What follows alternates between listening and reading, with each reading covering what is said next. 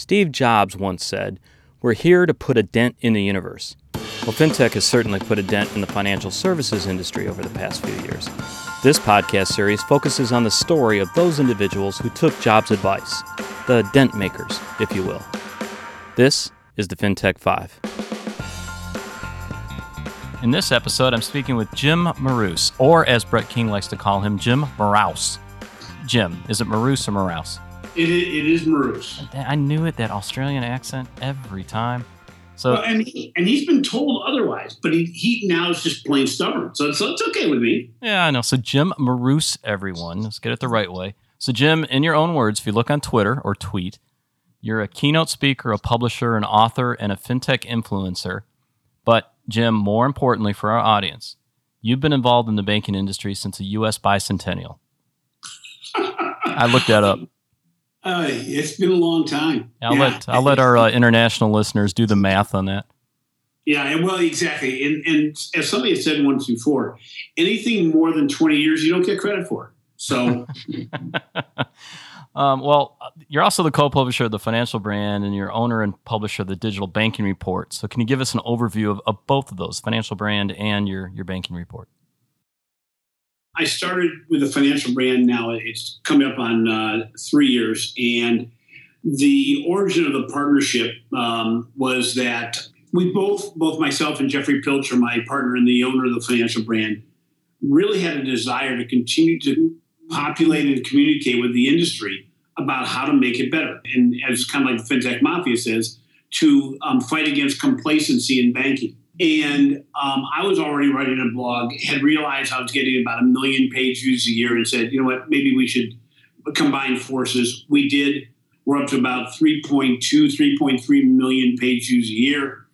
And the, and the overall objective is to provide a gateway for insight that bankers would have a hard time finding on their own. So not only do we provide our own insight, but we create other people's insight and, and talk about reports and studies that come out, give an abridged version and, and provide links to be able to um, to find a deeper dive on whatever subject matter we're talking about.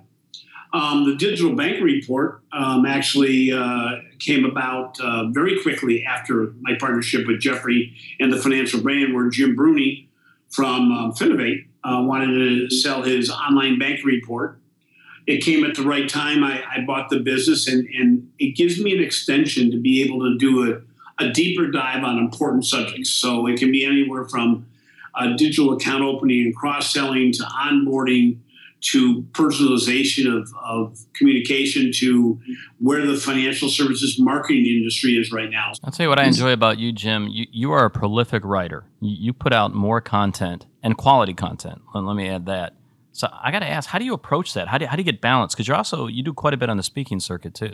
Yeah, it, it really gets down to trying to continually find good ideas and good research that's out there that I'm interested in. Then writing about it with my perspective on how it impacts the banking world. Because a lot of times you'll get research that doesn't talk about what's in it for me or what do I do next. And so what we're trying to do is is I do a lot of searching for the content.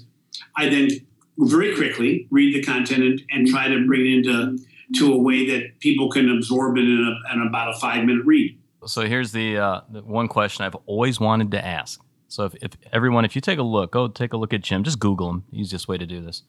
You're going to see that Jim's on every fintech, AI, insurtech influencer list there is, and that's become a thing over the past handful of years. This these this concept of an influencer list.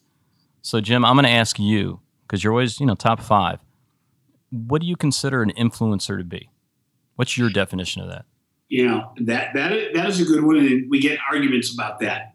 Um, right now, I think in social media, an influencer is a person who can who people look for for insight and for direction. And so, while in the traditional word of influencer, I probably am not the person that moves mountains. I tend to have through the, the many years that you mentioned that I'm in, I've been in banking, gotten to know a lot of people that do.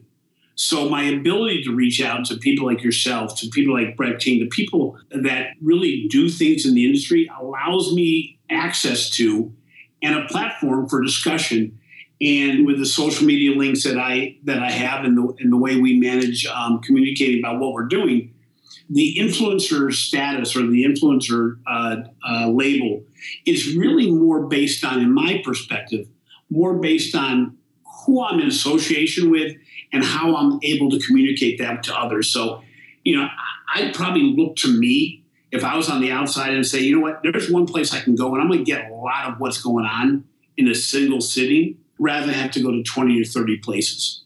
That's a good sum. I like that. That's a good summary description. All right, so I'm I'm against the clock here, Jim. So we're at rapid fire. This this is going to be challenging because I know Jim. Rapid fire, Jim.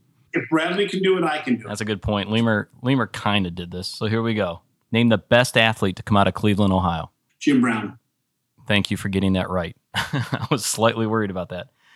How did you get your son interested in lacrosse? It, well, it's totally on his point because we were a, we are, and always have been a baseball family. He was a baseball player. We lived in California for three years, so he was playing baseball 10, 10 months a year.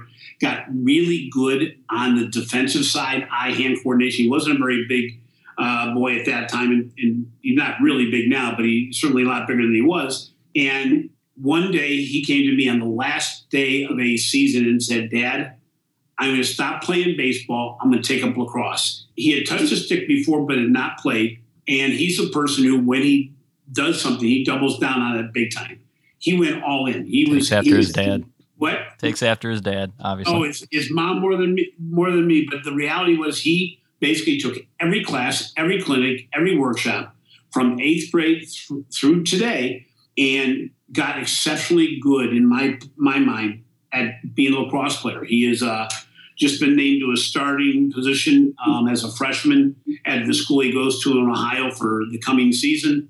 He uh, is now teaching clinics for the people that he used to take clinics from during the summertime as a summertime job. And he, his goal is, is, in addition to be uh, having a regular career, he wants to be a, a lacrosse coach because he loves kids and he just believes that people aren't teaching lacrosse well at the high school level. you just gave a Bradley Leimer response to my rapid fire question. But I did ask about your kid, so that's that's fair. I will say uh, Jim's son has much better hair than Jim does. We're going to move right on. Last question: How do I get invited to a Jim Marous house party? Because on Facebook, those look like the coolest things ever. We have one major house party a year. It's on Super Bowl Sunday. It's called the Marous Bowl.